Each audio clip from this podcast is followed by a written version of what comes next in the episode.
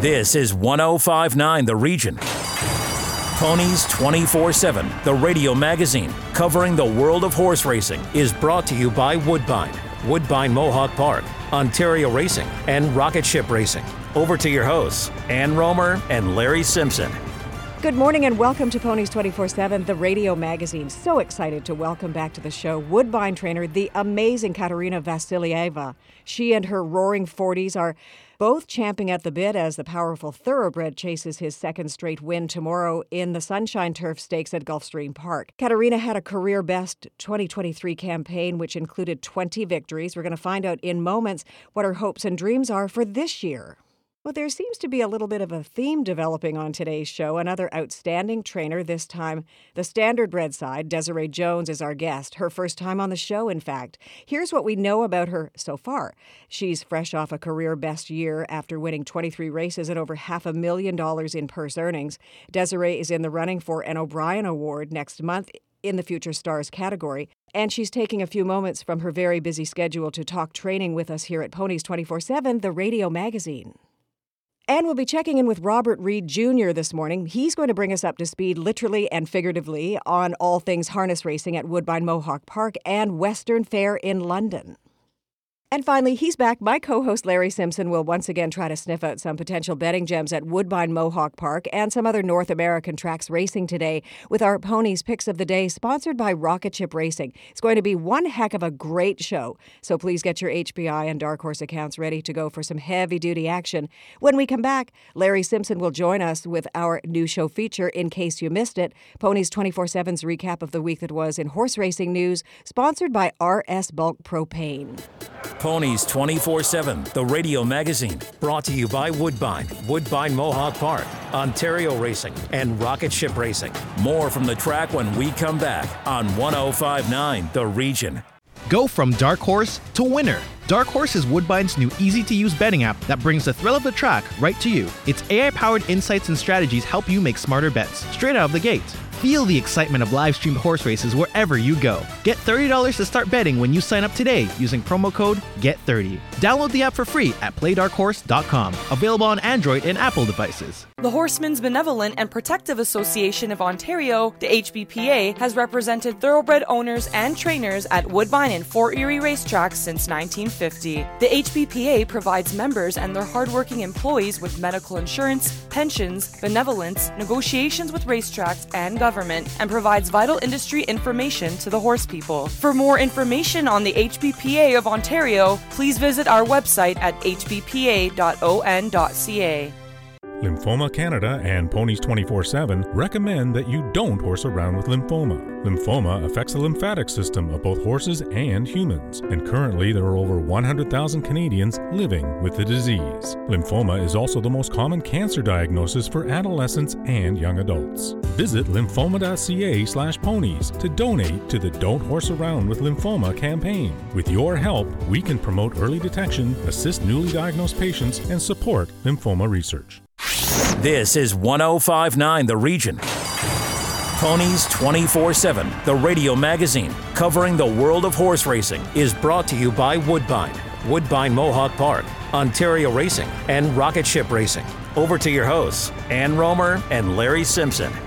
Welcome back to Ponies 24 7, the radio magazine. I'm Ann Romer. Here is my co host Larry Simpson and our In Case You Missed It, a look at the week that was in horse racing news and sponsored by RS Bulk Propane. Always good to be sharing the microphone with you, Larry. And I'm excited about the Metro Pace. It's going to have a guaranteed purse of a million dollars this September. Yeah, it's uh, it's getting back up to, to the uh, million dollars. It's for two year olds. It's one of the biggest two year old races of the year, uh, in not just here at uh, Woodbine Mohawk Park, but also in North America. I believe uh, last year the purse uh, got up to like nine hundred and seventy thousand or something like that, but they're going to guarantee it to a million this year. So a million has a much better sound. To it, it does. It sounds it sounds great, you it know. Does. And uh, uh, so really, what's happened now is the Metro Pace joins the Pepsi North America Cup, and the Mohawk Million is Canada's only million dollar standardbred races. So excellent news. And. Yep. Ken Middleton is back. That's such great news. Yeah, this past week, uh, Kenny, uh, who was we've had on the show uh, a lot, he's a friend of the show, and uh, he was recuperating from a training accident uh, when he was out training his horses. uh, he returned to the announcer's booth at Woodbine Mohawk Park this week. So, uh, how did he sound? He sounded great. That's like great. he hadn't missed a day. Yeah, Yep. absolutely. He's terrific. He's such a pro. He is. Ken Middleton, got to listen for him. Thank you, Larry. And that's in case you missed it, sponsored by RS Bulk Propane on Ponies 24 7, the radio magazine. Are you looking for a reliable propane supplier for your home or business? Look no further than RS Bulk Propane, Canadian owned and family operated. With our premium propane solutions, you'll experience warmth like never before. We offer competitive prices, automated deliveries, and exceptional customer service. Don't let the cold get the best of you. Stay cozy with RS Bulk Propane. Visit rspropane.com or call us today at 855 225 0225. Katerina Vassilieva. That's a name that we know and we will continue to hear about in the future. She joins us now on Ponies 24 7, the radio magazine. She is uh, someplace that we would like to be. Welcome to the show, Katerina, and it's great to have you with us. Thank you very much. And where exactly are you right now? I am at Gulfstream Park in Hallandale Beach, Florida. Told you why we wanted to be with Yeah. you. yeah, the weather is a lot nicer here than up north, I hear. Yeah, you're right there. So, uh, well, let's let's talk about it. Uh, tomorrow is the Sunshine Turf Stakes at Gulfstream, and you have a horse by the name of Roaring Forties in there. Uh, he won this race, I think, last year. Did you not? Yes, that's correct. Yeah. So it's a stake for Florida bred, um, and he did, in fact, win it last year. It was his first time actually running against uh, state bred company, and um, he handled it really well. You know, he's an older dude. He's been running against a lot tougher um, competition up north in Canada, um, including graded stakes races. He's never won any other stake races other than the Sunshine Turf, but he's always he's always a trier. Whenever he runs in those types of races, he's not getting beat far. You know, two, three, four, five lengths. Um, so was a bit of a class relief for him um, in terms of the type of competition he was facing, um, and you know he rose to the challenge and he was able to step up. And we're hoping to repeat again this year. And will, have you changed the way you train him from last year to this year? No, uh, pretty much. You know, he's an old dude that um, he knows his job and um, he makes it easy for us. He, he kind of tells us what what he needs to do. He um, doesn't doesn't require a whole lot. Um, he he's very smart and athletic, and he keeps himself in good condition. Um, so it's just you know just keeping him fit and happy is really all it's been about. And of course, there's some some period of time that's required for for the acclimatization. You know, coming from cold weather Canada to down here, down south. So um, you know, gave him a little bit of of time to just take it easy in the beginning, the first couple of weeks when we arrived, and um, and then just sort of took it from there. He's had four breezes um, since arriving to Florida. He had a little bit of a break as well um, up in Ocala, Florida, between the end of the Woodbine season and the beginning of the Gulfstream meet. So I think that did him some good, and you know he's coming back a, a relatively fresh horse. But he is a horse that runs well when he's fresh, too, right? Yeah, he's just like I said, he's a trier. You can always count on him to show up and and do his best, even if he's not winning the race. He's he's going to show up and he's going to be right there. So. And the fact that he's an old dude, you've mentioned that a couple of times, is that going to work against him or will the experience make him uh, victorious tomorrow? Uh, I think I think that um, I respect horses like him, you know, that have lasted this long. Um, he's very sound. He's very stoic. Um, yes, experience definitely. He's had something like 30 starts. Um, so I no, I don't think, and he seems to be very happy to be still racing. So I, I don't think that it's um, a negative against him for sure. It's interesting. You talk about him, and I've noticed this with other trainers, you talk about him like he is a person in a way. well, the all um, uh, trainers know that all horses have their own unique idiosyncrasies, their own um, personalities, uh, and when you work with them every day, you kind of get to know what each of them is like. And um, yeah, they're just like us. You know, they have their likes and dislikes, and they have their their own personalities. Some of them are happy, some of them are feel good, some of them, you know, tend to want to be sort of you know alone or um, do their own thing, and some are nervous, some are, you know, they're it's all all types of spectrums of personalities and horses that you you get to meet. It's part of what makes my job so much fun is that um, no one horse is the same as the other. Well, let's uh, change tracks now. Let's talk Woodbine, especially uh, let's reflect back on 2023. What kind of season was it for you? It was a good season for my stable. Um, it was the highest earning so far of my career, as well as um, you know, in, in terms of the number of wins, it was uh, the highest so far in my career. So I was very pleased um, to have that sort of a season. You know, it's sort of I've been in the business for over 10 years now. So it's sort of building, been building up to this moment. And, um, you know, I'm tending to get better quality horses now um, to train in the barn, which I'm really thankful for. A couple years ago, you know, I had a chance to compete in the Queen's Plate, for example. And, um, so, so I'm very thankful for those opportunities uh, that, that, owners are giving me, and and uh, to have those types of you know high higher caliber horses in the barn now. Can you describe your stable from last year? And then let's talk about what you're hoping for for 2024.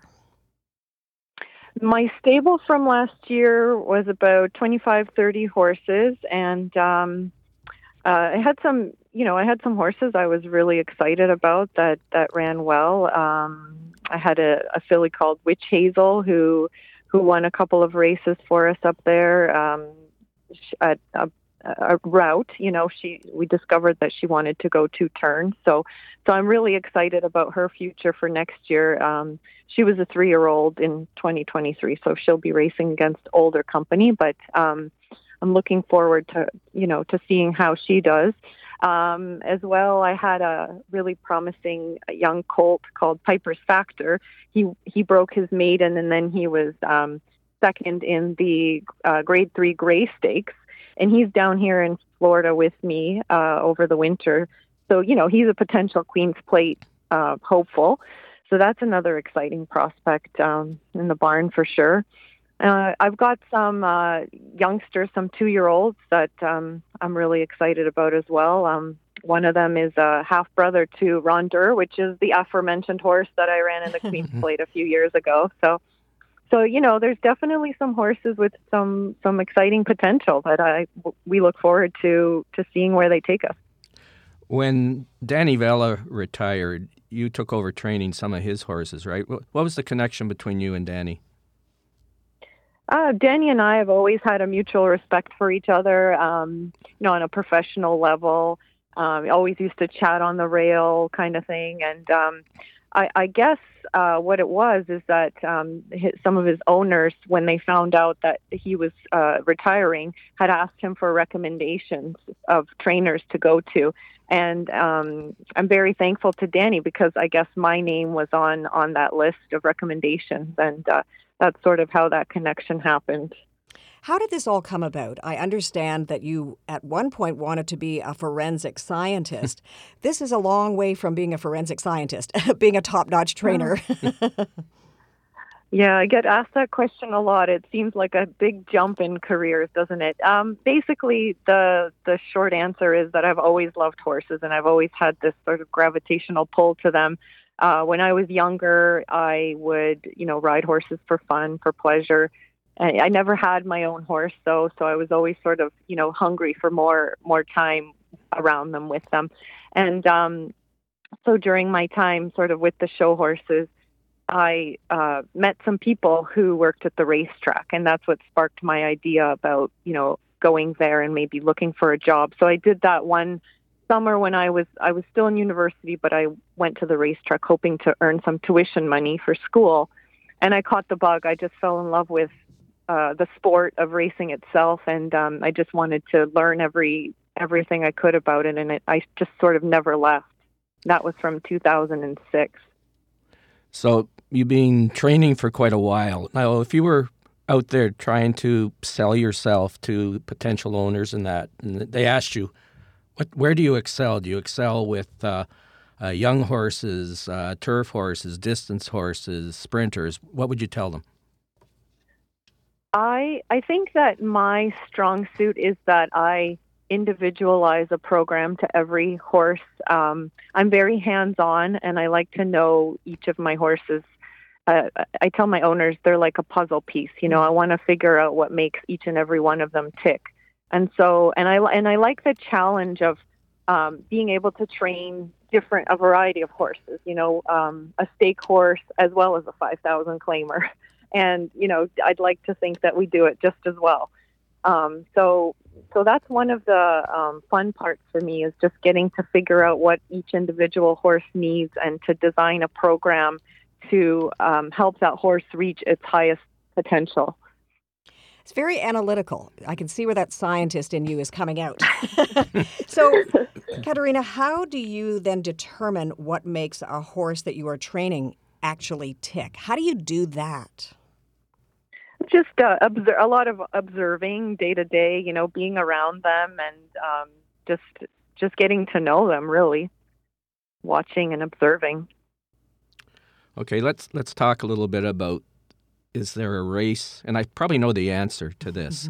is there a race that you haven't won as yet that you'd like to? Maybe King's Plate now? You did drive the Queen's Plate. I would love to win the the King's Plate, yes, but I would love to be the first female trainer to win the Kentucky Derby. Oh, I know yes. that that's a, I know that that's a lofty goal, but you know, um, with Jena Antonucci winning the Belmont last year, I'm sure that a lot of female trainers or or females in you know a similar profession as mine, horse racing, would would agree that it sort of sparked you know some sort of motivation or inspiration in us to you know to think that we could win those big races as well. And you know what? You've got several months to, to put this plan together. How do you how do you assemble a plan to win the Kentucky Derby? Well, I'm not saying it's going to happen this year, but um, you, you, well, first and foremost, you need you need a horse with talent. Obviously, um, you need a young horse with talent, and you know there's um, there's certain qualifying races that you would you would approach, uh, you know, in order to to get that goal. A, lot of the qualifying races are actually here in in South Florida, so wouldn't be surprising if um, the next Kentucky Derby winner, you know, is training here training here right now. So, are, are you looking forward to 2024, Katerina, uh, and getting back to Woodbine? And what, what kind of season are you looking forward to? Yeah, absolutely. You know, I'm I'm hoping to build on um, what what we established in 2023, and you know, um, I always what I, what I aim for is consistency. You know, I'd like to have a, a consistent win average. Of most of us trainers, that's what we aim for um, you know, have have more wins and the the stable win percentage, and um, just sort of I'd be like to be able to compete in more stakes races. Hopefully, win a few of them. Um, yeah, just just sort of build on what what's already established and go from there. Do you have a mentor?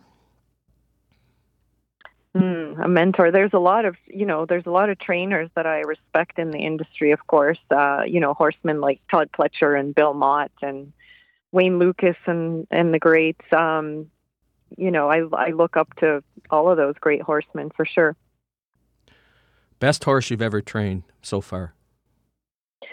Well, if you look on Equibase, um, according to earnings, it would be Big Bazinga. And actually, speaking of uh, the Kentucky Derby, Big Bazinga and I almost did make it to the Kentucky Derby, um, but unfortunately he got sick the week before we were able to run in it. But um, that was a wild ride because I was only two or three years into my training career, and um, you know this horse was just a regular sort of horse that was bought for twenty five thousand at the Keeneland sale, and um, he he had enough Derby points to you know allow us to have that journey. So so it was so much fun, and um, we got to compete in the spiral at Turfway Park in the bluegrass, which he was fourth, which was a really big deal. It earned us some more points towards the Kentucky Derby, and um, it was the year California Chrome won the Derby. So even though we didn't get to participate in it, unfortunately, we did get to train, you know, at, at tracks that I love and respect, and I watch racing all the time, like Keeneland, Churchill. So we were there Derby week, you know, training with with the great um, horses that did end up running in the Kentucky Derby, and that was such a, an amazing amazing experience for me that I'll, I'll never forget. I think that's sort of what sparked me wanting to get back there too. you have an incredible past and a bright future, that is for sure. We're both, Larry and I, and our producer Phil, we're all rooting for Roaring Forties tomorrow in the Sunshine Turf Stakes at Gulfstream. Thank you so much for spending time with us here on Ponies 24 7, the radio magazine. Thank you so much for having me on. When we come back, Standard standardbred trainer Desiree Jones joins us shortly on Ponies 24 7, the radio magazine. Ponies 24 7, the radio magazine, brought to you by Woodbine, Woodbine Mohawk Park, Ontario Racing, and Rocket Ship Racing. Follow us on Twitter at 1059 The Region. We'll be right back. Enjoy the thrill of the race anytime with HPIBet.com, the number one betting site for experienced horse players. Join for free and watch and wager when you can't bet at the track. Stream live racing from over 500 tracks from around the world. Bet with ease from anywhere. It's safe and secure. Sign up today and get one month free live race streaming. Plus, for a limited time, get a $100 bonus and your first bet is on us. Go to HPIBet.com to join for free today. Pineview Hyundai, the smart choice of automobile dealerships, combining horses and horsepower. For over 35 years, the Romeo family has been a part of the Ontario thoroughbred racing industry, and they want to invite you to visit their Pineview dealership and view their award winning Hyundai lineup today and take advantage of some hot summer savings deals. Come see us at 3790 Highway 7 in Vaughan. Call us at 905 851 2851 to make an appointment or visit our website, pineviewauto.com, and see why Pineview Hyundai remains the smart choice. Ontario Racing, the excitement of thoroughbred, standardbred, and quarter horse racing at 15 racetracks. We are the voice of the Ontario horse racing industry, and we direct breed improvement programs, set annual race dates, and work on attracting new horse owners and race fans. Ontario Racing is committed to supporting a vibrant industry with one vision, working together for a stronger horse racing community. To get your horsepower, go to OntarioRacing.com and experience the excitement. Ontario Racing, three breeds, one vision. This is 1059 The Region. Ponies 24 7, the radio magazine covering the world of horse racing, is brought to you by Woodbine, Woodbine Mohawk Park, Ontario Racing, and Rocket Ship Racing. Over to your hosts, Ann Romer and Larry Simpson. Welcome back to Ponies 24 7, the radio magazine. Desiree Jones joins us. She is a standardbred trainer, and she's so good at what she does that she's up for an O'Brien Award in the Future Stars category. Welcome to the show for the first time, Desiree. Thank you very much. Thank you for having me. Let's talk about being nominated for the O'Brien Award, Desiree, as a as a future star. Uh, what did that mean to you when you actually found out that you had been nominated? Sure, yeah. Um, one of my assistant trainers came into the barn and told me that morning that I had been nominated, and the process isn't something that I was familiar with. So he had explained to me how it works and how I got nominated in the first place and how people would have to vote. So I kind of got excited to, even at the thought that I could be a finalist. And when I did become a finalist, that was really exciting. So my family is really happy, and the people around me are really happy. It's exciting for everyone. And you had a great year last year, didn't you? Yes, yeah, it was a record best year for me. I mean, some things went really, really well, and there was some things that I wish could have went better. But that's the story with everything. How many horses are, have you got down there with you? Right now, I have 18. I have 16 babies, and I have two three year olds that I'm bringing back. And as somebody who is just learning about the horse racing industry, that would be me uh, as a rather newcomer to this show, only a year. Is that a big number? Is that a large number? Uh, you know, I think that it's it's quite average. Last year I had 30, and it seemed like a lot to manage. But a, a lot of the large large trainers that train out of the states would have anywhere from 50 to 60. So, I mean, I I wouldn't say that it's a huge number, but it's a comfortable number. You're not working alone with them. You've got assistants and assistant trainers. I'd explain that. Absolutely. So, um, for my stable in particular, usually per every five horses, I have a groom. So, down here right now, I only have three grooms. I have also one assistant trainer who trains with me out on the track, and then the owner is actually down here as well. So he he kind of works as an assistant trainer as well. So I have actually a pretty large staff for just 18 horses. Uh, that's really what makes the wheels go around. It's not just me by myself. And talk to us about Sunshine Meadows Equestrian Center. That's where you are right now. What's a typical day like for you there? Sure. So it's a lot nicer than uh, what I remember back home. yes. I've only been down down here for two years, but last year when we came down, we kind of fell in love with it. You know, you show up at six or six thirty, and it's already warm outside. You don't have to take the blankets off the horses or clear any snow. So uh, we get on the track pretty early. I would say about seven to seven thirty every morning, and we'll jog or train for about three hours, and then give the grooms a chance to give them a nice put away and then feed lunch around 12 or 12:30. So it's it's a good system. It's a very comfortable system here. You know, I I still remember in Canada putting coolers on and winter blankets and mm-hmm. having to clip the race horses, and it's uh, it's definitely a privilege. Distant memories. Yes. Well, hopefully. Yeah. yeah. Well, let's let's let's talk a little bit about your career as a trainer. You came from a horse racing family, correct? Yes.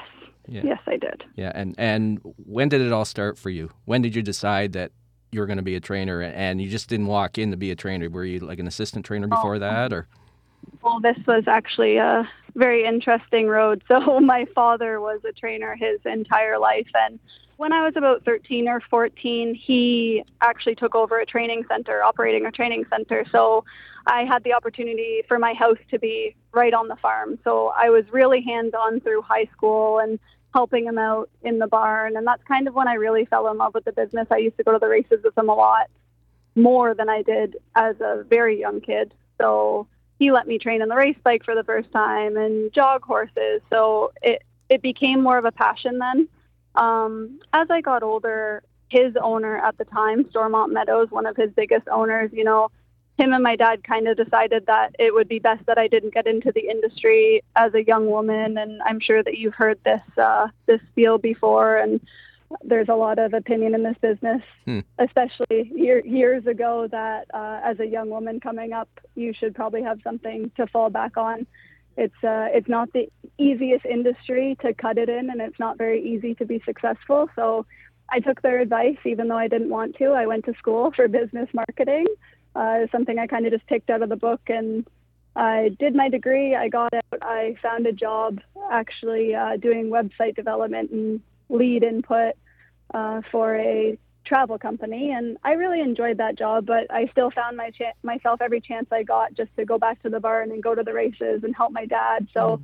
I eventually approached my dad and I said, you know, it, it was at the point where he was kind of thinking about retiring or getting out of the business, and not only for myself but for him i didn't want to lose that passion. I didn't want him to stop and me not to then have an opportunity to train myself. Eric was nice enough to give me my first opportunity to train a little stable and at that point i took over all of my dad's horses that he had for stormont meadows and the rest is kind of history. And what does it take to train a standard bred horse? And what what makes you sort of stand out from the crowd desiree I think that every standardbred trainer is probably the most patient human being in the world, or any horse trainer in general, especially when you're working with uh, young trotters.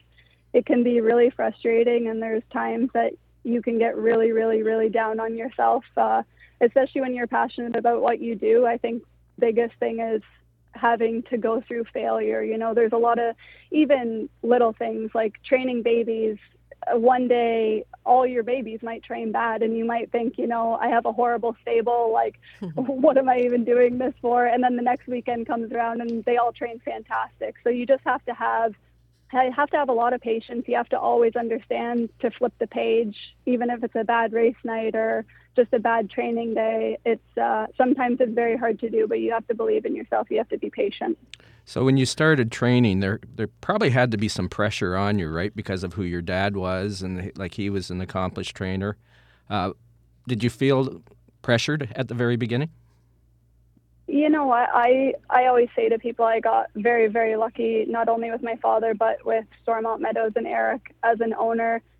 They kind of both just handed the lines to me, and they were always there for any support that I needed. But they didn't criticize many things that I did. There was a lot of times where they realized that I would have to learn things on my own. So And that's the biggest thing as a trainer. Sometimes you do have to fail at something to understand that that's not going to work for that certain horse. And there's not actually a guidebook on how to do this, or everybody would mm-hmm, follow it, you mm-hmm. know. So there's there's a lot of things that you just kind of have to suffer through. And Eric and my dad, they they really were good at doing that. They were good at teaching me what I needed to know when they spoke up, and then they were also fantastic at kind of just letting me learn and letting me try my own things. And the business evolves every year, so tactics change. And my father also understood that, but there's a lot of things that, that I learned from both of them. And have you changed your tactic? Have you changed your style of training over the years that you've been doing this? Uh, you know, I kept a lot of my training techniques from my father the same. He he was very patient and he trained a lot of train uh, trotters, but I think that you have to take your time. It's one of my biggest beliefs is you have to take your time. You have to have the foundation in a horse before you forge them on too fast. Uh, it, with that mentality, I'm very much so old school. Uh, I would say I try to jump on anything new that comes out as well. You know, like my dad never had MagnaWave therapy, or people are really big on chiropractors or new swimming techniques. And there's a lot of things that come out that we had never heard of back when he was young, right? So uh, I try to combine the two together with modern techniques and some of his old techniques. So when you're not training, what do you do to relax? Oh wow! you don't. Um, I, I, I, yeah, I actually try to do just that. In Florida, it's really nice. I really take advantage of our time here because we're not rushing out to go to Lasix or we're not going to retention barn and racing every night or training at Mohawk every morning. So, you know, I I really realize that our time here is it's very good downtime. Uh, so here I'll go and sit by the pool and have a glass of wine, you know, and really enjoy the afternoon. So you've got a couple of months where you can train, you can focus, you can also have that glass of wine at the end of a really good day. Tell us what happens when you start up again. Where, how does it happen? What are you looking forward to? What are your hopes and goals for 2024? Well, you know, regardless of what caliber of horses you have, every trainer puts in the same amount of input and work, right? So we're all just hoping that by the end of the season, we can say that it was all worth it. And uh, going back last year, I really felt like I had a really good group of babies. And as soon as you get there, it's nonstop. You're trucking trailer loads of horses and harnesses into the track two, three times a week. Uh, we were stabled at a farm with a half mile track, so we ended up having to ship into Mohawk a lot more than we wanted to. But it was good experience for the horses, and it was great for the trotters. The turns are a lot bigger. It it just worked out better. So as as much as it was a lot of really, really hard work for my grooms and myself, uh, they put it in and I put it in, and in the end, it paid off. But you're you're really aiming for those big races. You know, you kind of go home and you weed out the horses that you don't think are going to be top caliber stakes horses, and you do that sometime after qualifiers, and then the ones that you are really, really high on, you try to aim them for the big ones, and all you can really do is manage them the best that you can and aim them for those dates and sometimes it works out and sometimes they your heart falls out of your chest so that's uh, yeah You are so focused, so articulate, and you're only 30. I can't believe it. You've got such a great future ahead of you. yeah thank you very much Well, before we let you go, Desiree, uh, we- we started this interview with the you know mention that you have been uh, nominated for an O'Brien Award Woohoo! in uh, and I believe that's in February. What does it mean to you and your career if you win?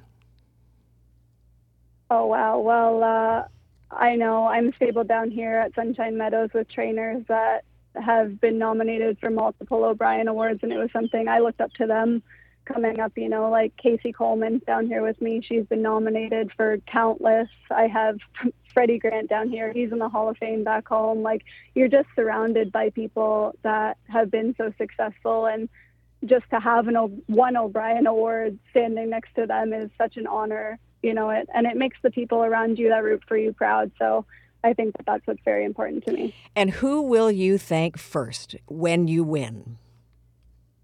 I would thank my dad and Eric Baker, and then of course Gino. Gino's the one that has put all of this money and all of uh, the passion. You know, he uh, he puts a lot forward here for us, and it's everything that he has is on the line, and he trusts us, and all we can really do is forge forward and hope that we can make back some of his money. Well, Desiree, thanks for doing this, and good luck with the O'Brien Awards, and good luck with uh, the season this year. Yes, thank you very much, guys. Thank you for having me. And we will be watching you, Desiree Jones. Thank you. Thank you. Time for a break. When we come back, Robert Reid Jr. joins us on Ponies 24 7, the radio magazine. Ponies 24 7, the radio magazine, brought to you by Woodbine, Woodbine Mohawk Park, Ontario Racing, and Rocket Ship Racing. Listen live at 1059theregion.com. Are you looking for a reliable propane supplier for your home or business? Look no further than RS Bulk Propane, Canadian owned and family operated. With our premium propane solutions, you'll experience warmth like never before. We offer competitive prices, automated deliveries, and exceptional customer service. Don't let the cold get the best of you. Stay cozy with RS Bulk Propane. Visit rspropane.com or call us today at 855 225 0225.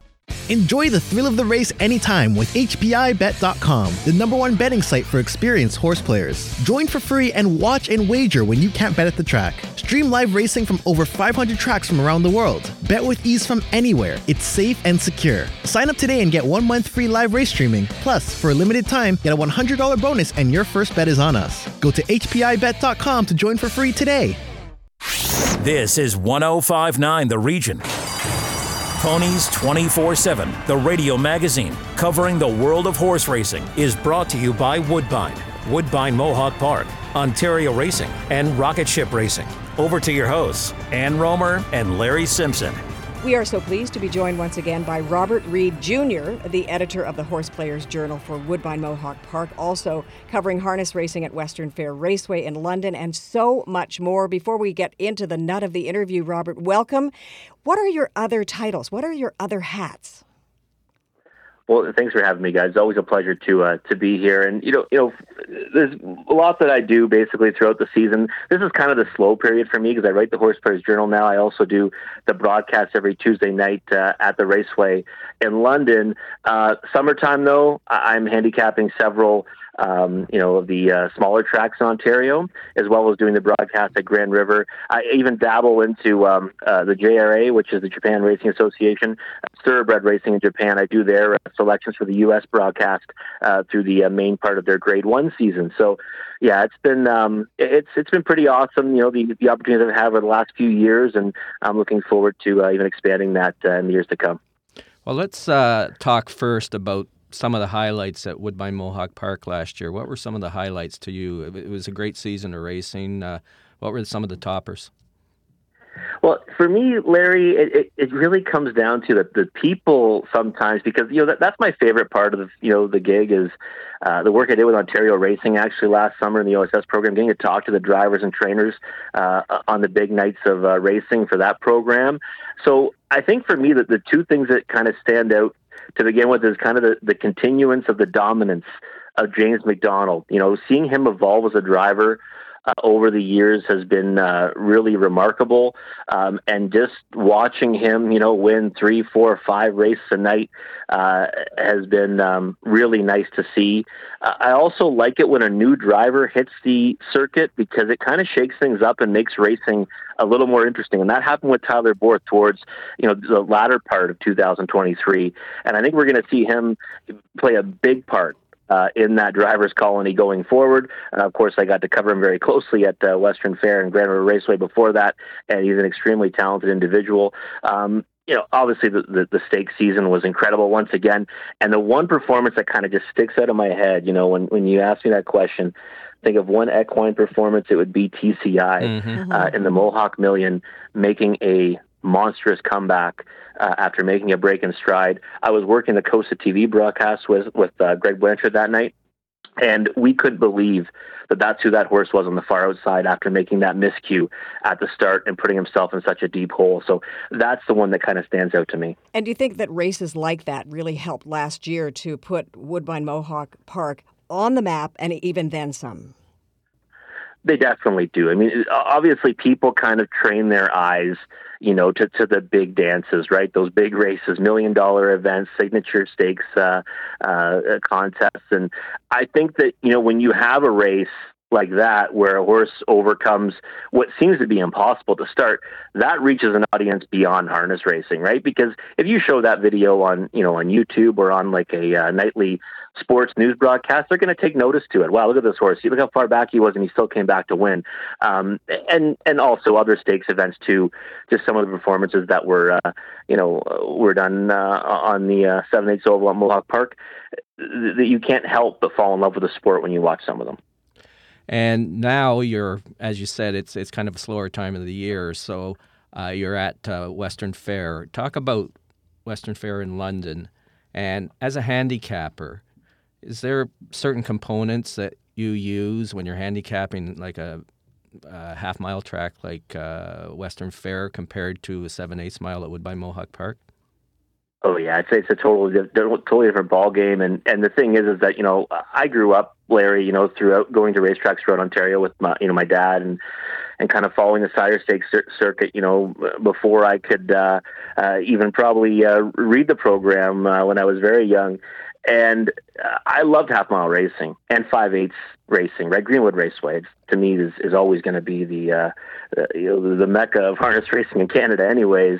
And it's a shame that it's gone. But um, the differences are are paramount because first and foremost, post position kind of becomes a way bigger factor, right? At Mohawk Park, you can start from the uttermost post and have a shot, but you know you've got the seven, eight hole, nine hole there. If you got tactical speed, you should be okay uh, rolling out of there to to get forwardly placed. Whereas if you're in a race that's kind of filled with you know horses that can leave towards the inside and you draw the outside uh, spot uh, on one of the half mile tracks, you're going to be in uh, uh, for a long night if you try to go forward off the switch. So it's um, it, it, there's a lot of different components you need to factor in. And the thing about half mile racing is is that there's a lot more movement in the race because it has to happen that way to get position.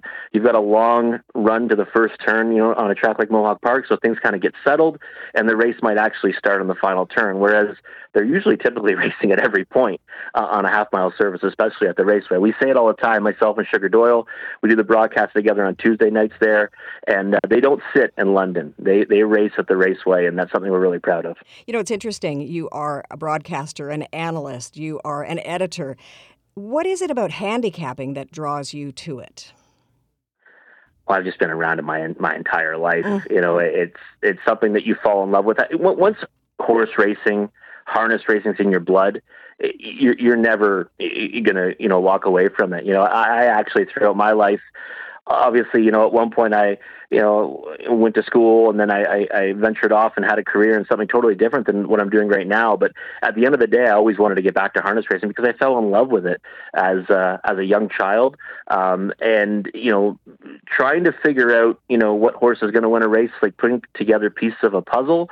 And I've always said too, whether you're owning a racehorse or you're wagering on a racehorse, it's kind of um, you know, it, it's you, right? You're putting yourself out there and it's a clear kind of depiction of yourself and, and your abilities as well. So if you're if you're right about it, then um, you know it, it, feels pretty good. Even more so if you've got a wager, uh, you know, on the race, and maybe you make a little bit of money. But um, I've always found that um, you know handicapping, you know, it's a challenging you know puzzle, uh, but one that if you kind of can put it all together, uh, it can be fruitful. Uh, you know, you know, both financially, um, uh, you know, and intrinsically.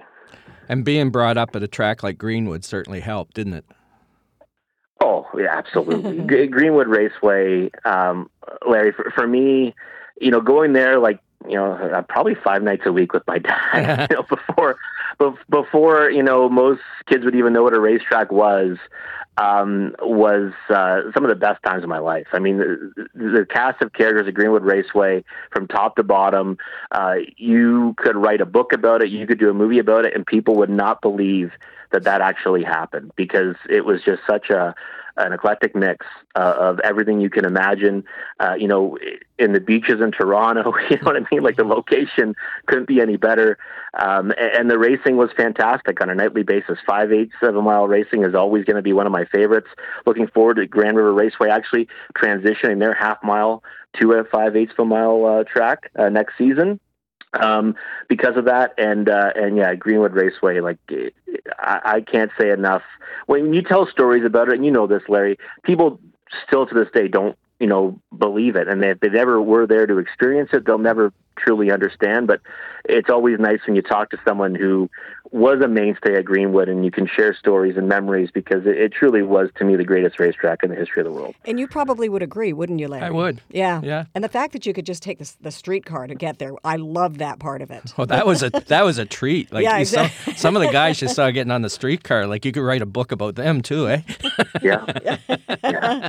You know, I find it interesting, and I'll say this to both you and and to, to Larry every guest, and maybe you would agree with this, Larry, just about every guest that we have on the show attributes his or her exposure to horse racing and passion for it to his or her parents, mm-hmm. the father. And in your case, your father, Robert. It, it just, I find it fascinating, but every guest has said, my mother took me, my father took me, my parents took me, my, and that gave me the exposure and the start of love of horse racing. Yeah, and, and it makes sense. I mean, I think pretty much everyone that I know probably would share the same stories, right? And I think, you know, for me, it was always important um, growing up. You know, people, when I, I owned racehorses when I, at a very young age, and I used to always try to bring as many people as I could to the track on a nightly basis, and I hope to see more of that, right? Younger people like I was back then. I'm a little bit older now, um, but uh, you know, seeing them kind of get into the sport and then get their friends involved because once someone comes out and experiences it one time, they're going to want to come back. The key is is getting them to come out that first time and, and the people that are you know involved in it and are passionate about it they're our greatest advocates and in your case it was five nights a week yeah it, it was yeah no it was it was one of those things where i played sports as a kid um, but at the end of the day like it would kind of hurt sometimes when you know my dad would go to the greenwood raceway and i'd have a baseball game you know like i'd kind of be like man i wish i was at greenwood so um, it's it was it was very different. You know, a lot of my friends played video games a lot, and, and I was uh, watching race replays. You mentioned earlier about uh, TCI's win in the uh, the million last year. Would you consider that the most impressive race you ever watched, and as a as a fan, or for as long as you've been watching racing, or were there others? It's up there. It definitely is up there. But there's one race that I can never get away from.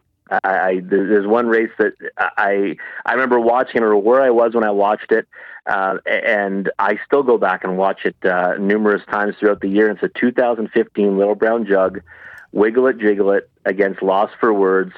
And I was lost for words after that race because I was a big fan of Wiggle It Jiggle It, and I thought there was no chance the trip he got that he could, any way possible, emerge victorious in that race, and he somehow did it. Uh, he did it on pure heart and grit and I, I just remember, you know, watching that race and I got goosebumps. Like when he got his nose up, and I think everyone was speechless. You know, it was one of those ones where no one believed what they witnessed, and and when you go back and watch it, you almost think that it's it's not going to play out that way in the replay. Larry, you think that he might get beat this time, but he always gets his nose in front. So mm-hmm. that race for me is one that I can watch a thousand times without getting sick of it. And, and I don't know if that will ever get topped for the greatest performance I've ever seen by a racehorse. Anybody in your vision for the future? Is there anybody that you've got your eye on? And I'm talking obviously about a trotter uh, that that might um, actually surpass what you have just talked about. Um, I don't. That's so tough to say. You know, I people will usually ask me about you know what. Uh, you know horses will do next season, and what horse do you like for for you know the North America Cup uh, or any of the big stakes races coming up. And and and for me, it's always a wait and see approach. Like, is there something on my radar right now that you know I'm looking for? Uh, horses really can mature differently from one year to the next. Some horses regress. Some horses take insane step forward. So I uh, I would say at this point, no. But that to me is a pound for pound performance. And Wiggle Jiggle is one of my favorite horses of all time. but uh, for a racehorse that I think did things I've never seen before in a racetrack, it's Bulldog Hanover. And I'm I don't know sure if uh, Larry will agree, but uh, he to me I always said Niatross was the greatest racehorse of all time, Mm-hmm. um, and I didn't get to see him race live. I watched a lot of replays. You know, I, I talked to a lot of people that saw him race several times, uh, but I don't know how I could put anyone ahead of Bulldog Hanover. And I know recency bias is a big thing in all of sports, but to me, uh, he did things that I didn't think were possible, and and he will, for the time being, anyways, be my uh, horse that could be considered as the greatest of all time. Well, we're going to put you to work now, Robert. Uh, before we let you go, you're going to uh, take a look at tonight's uh, Woodbine Mohawk uh, Park card and give us a couple of winners. Yeah, Saturday nights, uh, Mohawk Park. It's it's always a good card, right? Eleven dashes, and I've got a. I really like the opening like sequence in the pick five because in the Horse Players Journal, I've got both my best bet uh, and my spot play. So that doesn't always happen. They don't always align that way, but they did in this situation. Race three is my best bet, number nine, Highland Beach Lover. Could not have got a worse trip last time out. Blasted out from an outside starting spot made a break in stride. Usually that's going to be, you know, night over. He regathered himself, ended up first over a long way before fading out of it. Um, and this horse does have a tendency to get bad trips. So sometimes you got to be careful of horses that, you know, have just enough tactical speed to get themselves into trouble. But he drops down in class now, and off that latest effort, I love him in this spot. And, and Carmen Auciello's bar been kind of heating up as of late. So I, I think he's you know, got a big chance from post nine. I don't think he'll be the seven to two he is in the morning line, uh, but I'm hoping you know a shade below that will be more than enough value. And then in race four, right after that, ten to one morning line. Again, not sure we get that price on the four unison. Horse has been racing much better than advertised, um, and he gets along so well with Jody Jamieson. He's back aboard tonight and I think uh, he's worth uh, a poke at any kind of a reasonable price. I'd say about you know eight to one or higher. Uh, you can you can certainly fire some bullets on him. Wow. Thank you for donning your handicapping hat. And now, hats off to you, Robert Reid Jr., and thank you for joining us on Ponies 24 7, the radio magazine. Well done. Always a pleasure to be here, guys. Can't wait to be back next time. And we feel the same way about you. We do. Thanks, Robert. Thank you. Have a great day, guys.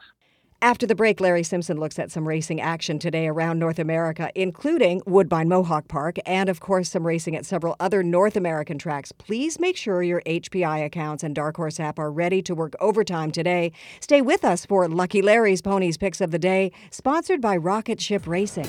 Ponies 24 7, the radio magazine, brought to you by Woodbine, Woodbine Mohawk Park, Ontario Racing, and Rocket Ship Racing. Listen live at 1059theregion.com. Discover a new breed of excitement with live horse racing. Ontario Racing represents 15 racetracks where you can experience the excitement of thoroughbred, standardbred, and quarter horse racing. To find the racetrack nearest you, go to OntarioRacing.com. New to betting? Check out our Betting 101 page and learn about the HPI Bet wagering platform and the Dark Horse app. The best and safest online betting options. Get your horsepower at OntarioRacing.com and experience the excitement. Ontario Racing. Three breeds, one vision.